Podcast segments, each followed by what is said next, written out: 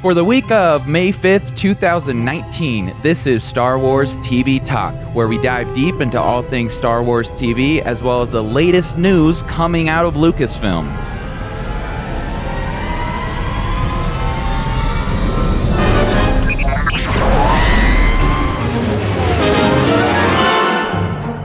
With Celebration behind us and The Mandalorian still several months away, we thought it might be fun to take a look back at two of Lucasfilm's most beloved animated series, The Clone Wars and Star Wars Rebels. So this week we are watching the premiere for the Clone Wars TV series as well as the four shorts that preceded the premiere of Star Wars Rebels. And to help me with all this is always John. John, how you doing, man?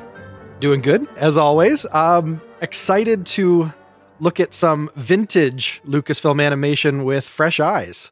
Is it already considered? Well, let, us see. Clone Wars was what 2008, 2009, yeah, somewhere in there. So yeah, 10 years. That's a that's a pretty long shelf life for an animated series. So kind of nice to be able to look at it uh, through the lens of someone who's now seen where the series unfolds, uh, even what the successor series did, and and how they tied in some you know some characters and themes from Clone Wars. So it's kind of neat to have uh, the advantage of some time, you know, to to hopefully give us a a new angle on really what the value of these cartoons is.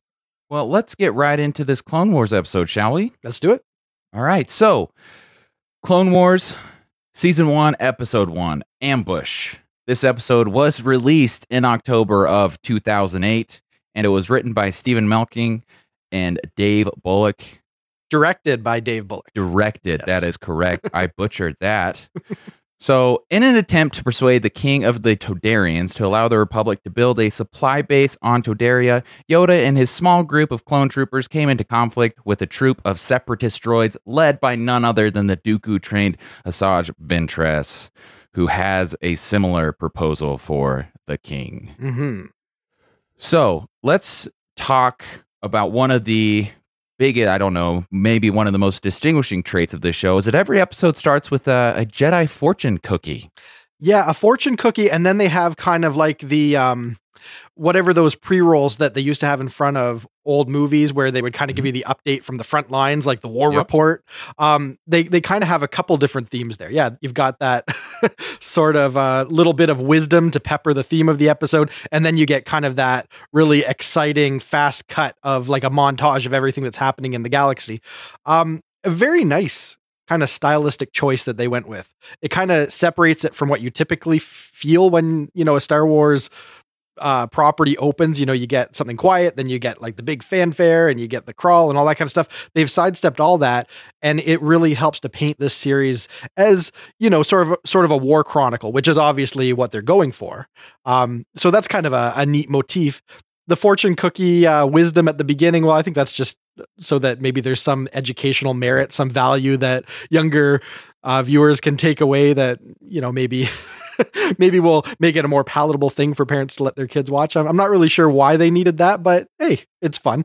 It ties in. Yeah. And it's kind of like, you know, a foreshadowing thing. Sometimes the, the quote is typically played into like a foreshadowing of where the episode is right. going. And yeah. we know that Star Wars loves this whole foreshadowing stuff. Yeah, it's definitely the theme in a nutshell or the lesson to take away.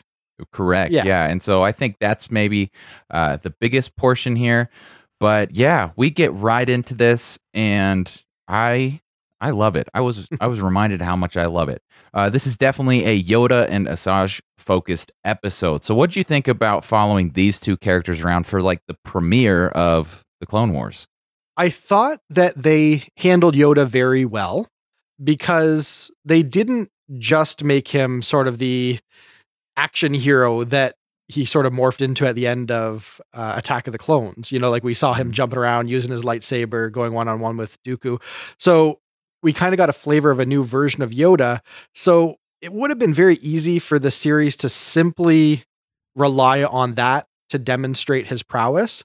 But in this, they kind of walk that line of the best way to uh, claim victory is to be thoughtful and to take your time and to go slow and to not rely on brute strength, but to, you know to uh, find a more nuanced, clever, spiritual you know way of approaching warfare. If that isn't an oxymoron, um, so I do like that Yoda had some well, more sort of fortune cookie wisdom for his clone troops and, you know, just showed that it isn't all about brute strength or the numbers. You know, droids really have uh, very little wits about them and, and Yoda can show uh, just a, a better way. and that really is the value of this episode. Yeah, I thought it was really interesting that they went this route of kind of starting off the the series. You know, of course, it really gets started with the film, but I just thought it was really interesting that they decided to first episode that we're throwing viewers into Yoda, very uh, politically centric mm-hmm. episode of we're trying to get the space here. Um, and I also think that it was really interesting that we got such a deep look at Asajj Ventress, who, you know, before this time had only been referenced in the Star Wars legend lore. Um, you know, she wasn't really referenced in canon all that at much, uh, or if any, um, before uh, this, right? Well, sort of ish. Before the Clone Wars movie and CG animated show, there were yep. the um, traditionally animated Samurai right. Jack esque Clone Wars. Correct. Yeah, yeah. And so she was featured in that because Anakin squares off with her yeah. in that. So she actually gets, you know, a, a lot of screen time and, and a, a, pretty, you know, clever story in that mm. other version of Clone Wars, which isn't canon. So if we're if we're simply going by Disney canon, then yeah, right. there's not a whole lot we can point to. But if you're starting the Clone Wars back in 2009 or whenever, you know, this premiered right. and you're up on your Star Wars, you're already acquainted with her and what she's all about. Yeah, and I actually watched because it was only like three or four episodes of that one kind of like uh anim more anime type of uh TV show that they released. And so I can't remember how long it was, but I, I remember watching those and having posters of those up in my room. Mm-hmm. I was a little late to the Clone Wars game. Um, but I, I did watch the the OG Clone Wars, if you will. They yeah. came out a couple years before. And to our audience, that's worth looking up if you can mm-hmm. find a copy of it. Uh, it is still out there. They actually did two seasons. The first season were really short, like just maybe three that's or four right. minutes yep. long each, just little pastiche episodes, uh, kind of like how they started um, Rebels, you know, with four little shorts, just proof of concept. But then because that went so well, they commissioned a second season, which, if you kind of mash it together, is sort of a more cohesive, longer story. Um, so that that's worth picking up. You know, you can digest the entire series of that in probably under an hour all in, but uh, a lot of fun to be had. You get to see the Jedi uh, really kind of unleashing their their fury right. in some ways that you don't get to see in live action stuff or even you know the CG show they don't they don't do quite as much or not not as creative use of their Jedi powers as they did in that show. So I liked it. Well worth checking out. Yeah, and and one of the things that I was getting on this episode is just thinking about how crucial this base is mm-hmm. and um you know what what listeners at this age that are the primary viewers of this are taking away from it um because it is like this is a huge thing to the point that Asajj makes the mistake of oh yeah we're going to capture Yoda like you would think that Dooku would advise against that but You'd think he'd know better, right? Like he didn't really fare that well last time he encountered Yoda. You wouldn't think he would just right. send his underling without a whole lot of backup to to square off against the most revered Jedi Master. But for the convenience of this particular storyline, that's what we get. and uh, I, I, I actually wasn't sweating it. I thought that seeing a Sith apprentice uh, sort of champing at the bit and arrogant of their own strength and just you know all bluster. I was i was okay with that. I think that that's kind of true to uh yeah just the the arrogance and self-absorbed nature of a dark side user would be a little cocky and think yeah. more of their power than maybe they should. So what does this episode do well for you uh, sets the tone of the series. You know, it's the first time, like I said, it's the first time that we get the sense that, oh, I get it. It's a war chronicle. You know, it's got a different tone, a different pace. Um, it's the first time that they really try to humanize the clone troopers and you get, you know, distinct characters and you realize, oh, okay, this is how we're going to uh, flesh out this series is this is a war on many fronts and it's not just faceless nameless troopers. We're going to create identities for them and you know give them a bit more depth. So you start to get a sense of how they're going to uh, you know set the table for the series. And uh, I, I, think it's very effective in in giving you a sense of what you're in for. And um, to its credit i think the writing was fairly strong on it. Coming off the clone wars movie where i think maybe the, the biggest gripe that people could have with it is that uh, it's it's not it's not very well written. You know, the dialogue's a little clunky and it's it's not you know, super greatly paced. You know, it, it has some some problems. As kids Yeah. fare, it's okay. But I felt like this uh felt a little bit more competent even than the movie. So I I, I thought it it left me thinking that, you know, there's there's value to be had in the series. At least that's how, how I remember feeling the first time I watched it. Watching it again, you kind of know, you know, what's coming, Yeah. but uh that that was my initial take on it. The thing that I picked up on this watching of of this episode was the foreshadowing of the clone troopers and relationship with the Jedi. Okay. So we get Yoda who values their lives to the point where he says, "Hey, take off your helmets. I want to see your faces." And they make the comment of, "Well, you're not going to see much because it's all the same face." Uh, but we see that he values the clone troopers, Mm-hmm. and it sets a stage as to why were the Jedi's running around with clone troopers? Why did they always have a troop of clone troopers, and how did they feel about them? Which is kind of like this dark, you know, destiny type of of thing here. Is that the Jedi's, for the most part, really cared about these clone troopers and valued their lives, where the Separatists didn't value the droids' lives, like Right. because you know they're droids, and um, and it's just oh, you see Palpatine just behind the scenes, just kind of setting everything up and that i didn't pick up the first time. So that's what i i really loved about these episodes. Yeah, there's definitely some irony, you know, that you can uh tap into when you know, you know, where things are going with Order 66. And again, the, the movies, the live action fair, it doesn't give you enough time to dwell on individual characters to really build out relationships and really get a sense of how the Jedi feel about the clone troopers because that's just not the story that the movies are trying to tell. So you get like a little sense that, oh yeah, Obi-Wan has some camaraderie with Commander Cody, but that's like as much as you you get a sense that there's any kind of uh, rapport that the Jedi Right. have with the the troops. So it's nice that with TV it's a more long form format, and you do get to dig a little deeper on kind of you know just the day to day nuts and bolts of how the the war was executed, and uh, that's that's what's fun. That's that's what we're starting to get a, a hint of with this. It's not super potent yet, but it's a good foundation. correct yeah well there's another animated series that is acclaimed by both fans and critics Very true. uh, star wars rebels so let's go ahead and jump into our discussion of star wars rebels Okay. So this launched through, like you said, a series of shorts that are about three to four minutes each that introduced us to the main characters and gave us little background information as to who they are, how they kind of got together, and the direction that they're going in a sense. Right. And so these shorts were written in a collection and creative uh, camaraderie by Greg Weisman, Henry Gilroy, and Simon Kinberg. hmm And the nice thing about these shorts is now you have an opportunity. And back then, they released them on YouTube because they want people to watch them before they, you know, get too super invested Yeah. in the show. And if you're like me and you're in the United States, I don't know what the streaming services are like overseas, but we don't have a way to stream uh, Rebels like on Netflix or Hulu. Um, I think we have the last season on Hulu. Oh, okay. Um, but yeah, we don't have it on Netflix. So if you're someone like me who has to make an investment and spend, you know, like twenty dollars to get a season of this show, you can get a feel for it on YouTube legally, and then decide like, oh, I'm really interested in these characters. sure. So a nice little amuse bouche to whet your appetite for the series.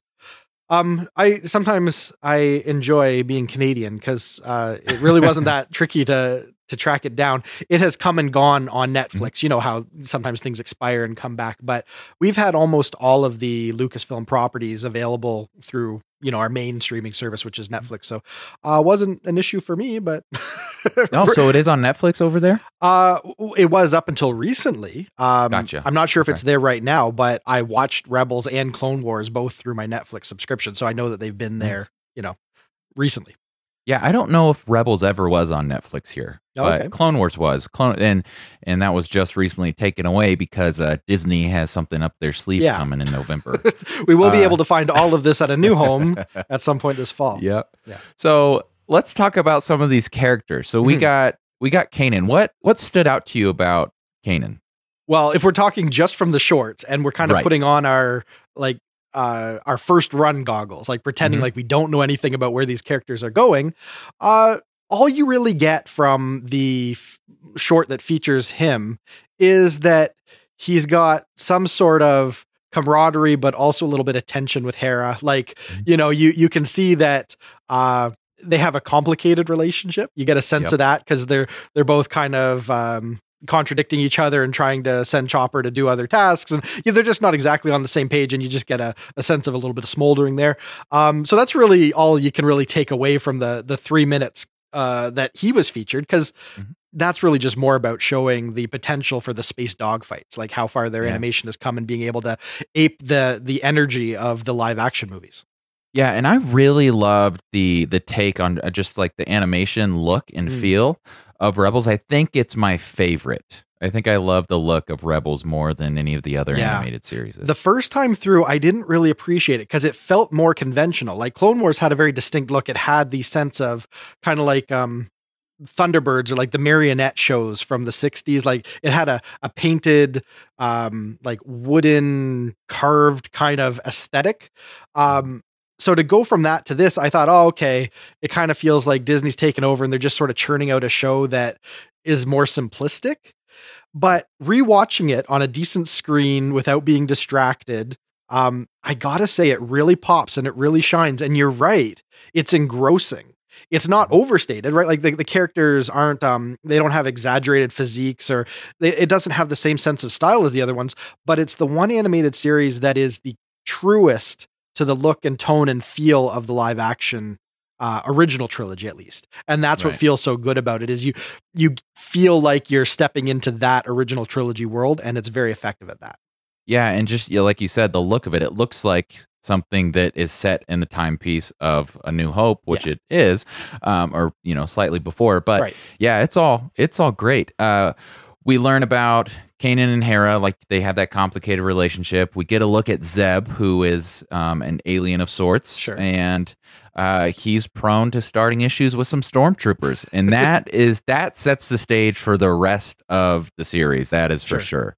I think they did the best with Ezra and Zeb as far as like and and even Sabine as far as how they're going to respond to certain things Sure. and what they're prone to do um, in these shorts because for for Zeb and Sabine like they're doing this all the time throughout the series. yeah with sabine in particular you get a sense that uh she's just a, a cool operator like she's Mhm. she kind of always knows her next move she's just yeah very nimble and very confident and you get that in her little short where you know she's always one step ahead of the stormtroopers and she's just playing them off each other and you know she's she's just she's a cool character and they did a really good job of presenting that from you know the first second she steps onto screen and who who doesn't love a mandalorian so Oh yeah, and, and oh I I hope that we at least just see her armor in live action.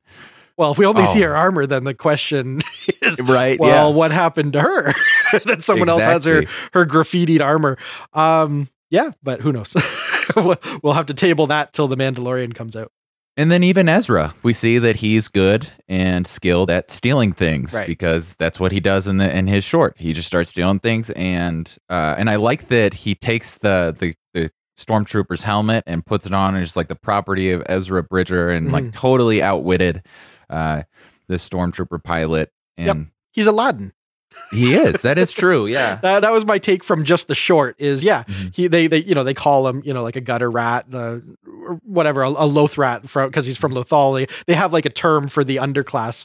And yeah he's just uh trying to make his way get a get a piece of fruit where he can. That's you know that's his deal at this point. Um so yeah that was my my one note on it is yeah he's basically aladdin. He's got a heart of gold but he's in a desperate situation. So he's you know willing to bend the rules a little bit to get his next meal. That's and that that's basically where he starts when the series really picks up in the next episodes. And and I love that they didn't reveal what Ezra and Kanan specifically could do. Mhm. Like they didn't really tell us what their real or where their real skills or uh, you know certain certain things that they didn't reveal that it's really nice because once you get full on into season one you start seeing things and it's really neat Yeah, you're not going to give that away in your introduction. exactly yeah and you can't have star wars without a lovable droid and they achieved that with chopper is he lovable or is he cranky? i see i love him because he's cranky well, that, that that's fair. All the, all the best droids are a little cantankerous and yeah, a little prickly. They they want to do their own thing. They don't always follow orders. Uh, and he's definitely in that vein. Yeah, and and I just I love some droids with some character to them. Sure. Doesn't matter what type of character they have, just have some character, and I love it. Uh, and yeah, and so these these shorts they do a great job at establishing the tone, um, establishing some point of the background that is that is necessary for you to get into season one. Because season one they hit the ground running Sure. with these characters. Uh, so without these shorts, you may be slightly confused or um, kind of wondering like, okay, w- I want to know more about this, and you get them from the shorts. So I love it, and I love that they. I know it's like a bait and switch type of thing. Watch it on YouTube, and then you know watch it on where we get the real money. Sure. But yeah, it's all great. Uh, and so, how do you think that uh, the series, The Clone Wars, impacted or influenced Rebels? Well, there's a good question.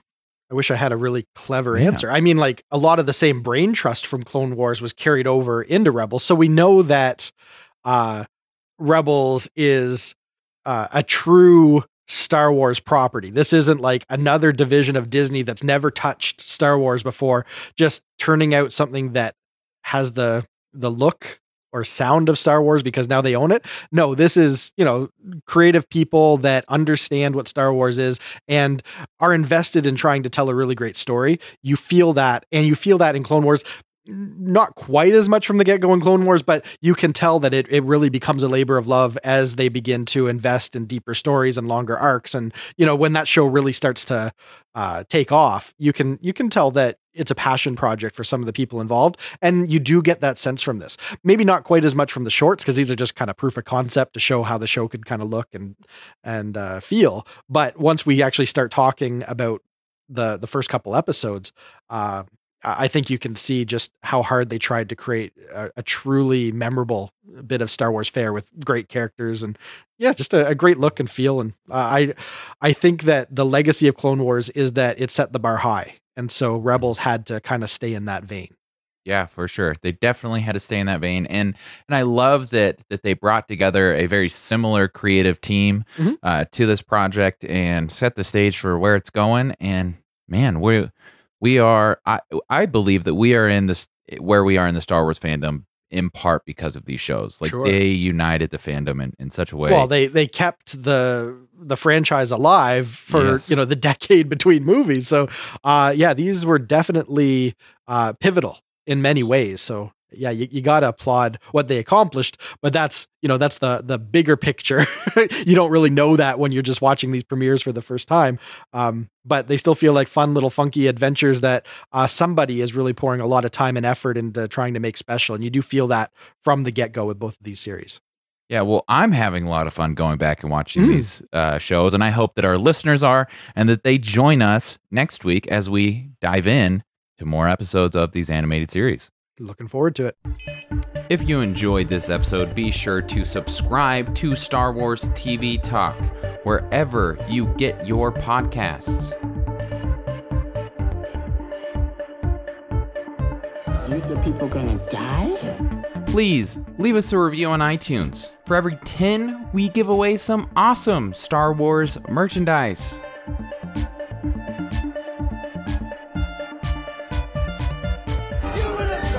And you can find us on Twitter at Star Wars TV Talk and on Facebook at facebook.com slash Star Wars TV Talk. You can also check out our website, www.starwarstvtalk.com.